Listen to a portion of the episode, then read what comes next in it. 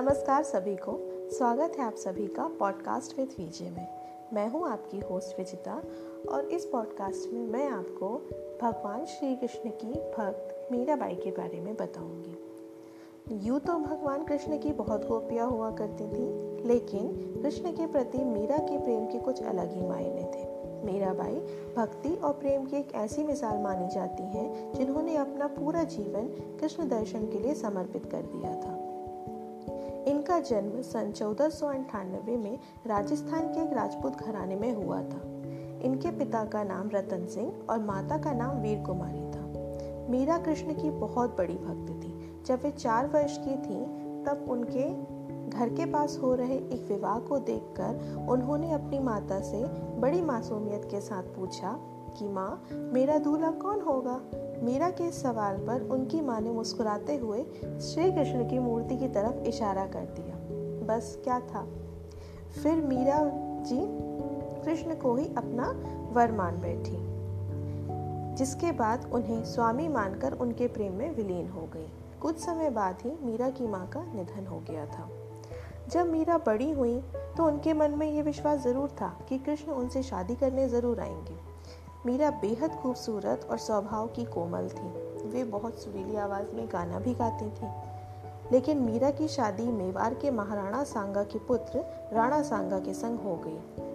मीरा ये शादी नहीं करना चाहती थी, लेकिन परिवार के ज़ोर देने पर उन्हें यह शादी करनी पड़ी। जब वे ससुराल गई तो विदाई के समय कृष्ण जी की मूर्ति भी अपने साथ लेकर गई थी।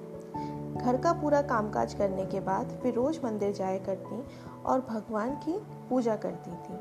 उनके लिए मधुर आवाज़ में भजन गाती और नृत्य करती थी। यह सब चीज़ें उनके ससुराल वालों को बिल्कुल पसंद नहीं थी। उनकी सासू माँ उन्हें दुर्गा जी की आराधना करने पर ज़ोर दिया करती थी, क्योंकि उनके ससुराल वाले दुर्गा देवी पर बेहद विश्वास करते थे। परंतु मीरा जी ने साफ़ कह दिया था, मैं पहले ही अपना जीवन कृष्ण के नाम कर चुकी हूँ।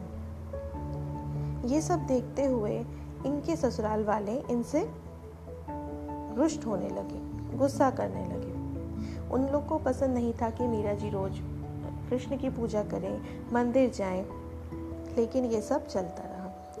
इनके जो देवर थे उन्होंने मीरा जी को मारने की बहुत कोशिश की। एक बार उन्होंने मीरा को मारने के लिए फूलों के हार की एक टोकरी भेजी जिसके अंदर जहरीला सांप था। मीरा ने जैसे ही टोकरी खोलकर देखी तो उसमें कृष्ण की एक खूबसूरत मूर्ति फूलों के हार के साथ पाई। इसके अलावा, उनके देवर ने मीरा को मारने के लिए प्रसाद में भी जहर मिलाकर भेजा। मीरा जानती थी कि उस प्रसाद में जहर है, फिर भी मीरा ने वो जहरीला प्रसाद ग्रहण कर लिया, क्योंकि उन्हें विश्वास था कि कृष्ण जी उन्हें कुछ नहीं होने देंगे। ये सब देखने के बावजूद और कठिन प्रयास करने के बावजूद भी, जब मीरा जी को मारने में असफल रहे तो उनके देवर ने गुस्से में आकर उन्हें बोल दिया कि कहीं जाकर डूब मरो और अपना चेहरा कभी मत दिखाना।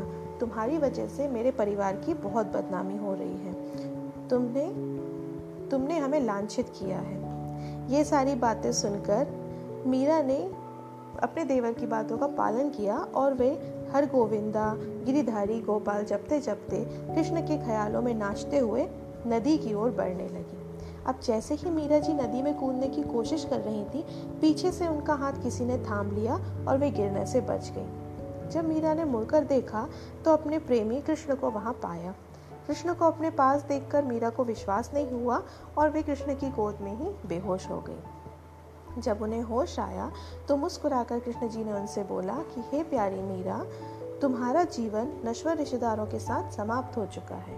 अब तुम आज़ाद हो खुश रहो, तुम मेरी हो और हमेशा मेरी रहोगी। इसके बाद मीरा जी वृंदावन चली गई। कुछ समय पश्चात जब उनके रिश्तेदारों को घर वालों को उनकी गलती का एहसास हुआ तो वे मीरा जी से माफ़ी मांगने के लिए वृंदावन पहुँचे और उन्हें अपने साथ चलने को कहा। मीरा जी साथ चलने को राज़ी तो हो गई, परंतु उन्होंने कहा कि मैं कृष्ण के साथ मंदिर में रहना चाहती हूँ। मुझे मंदिर में रहने की अनुमति दे। माना जाता है कि जन्माष्टमी के पर्व पर द्वारका में कृष्ण के मंदिर में मीरा कृष्ण से कहती हैं कि, ओ गिरधारी, क्या आप मुझे बुला रहे हो? मैं आ रही हूँ। मीरा को ये कहते सुनकर उनके देवर राणा और वहाँ पे मौजूद सभी लोग, उनके परिवारजन हैरान हो जाते हैं। माना जाता है कि कृष्ण को पुकारते ही मीरा में एक तरह का प्रकाश उत्पन्न होता है और मंदिर के कपाट खुद से बंद हो जाते हैं। जब कपाट खुलते हैं तो मीरा की साड़ी भगवान कृष्ण की मूर्ति पर लपटी हुई होती है। लेकिन मंदिर में मीरा नहीं होती, सिर्फ़ मीरा की आवाज़ और उनकी बांसुरी सुनाई देती है।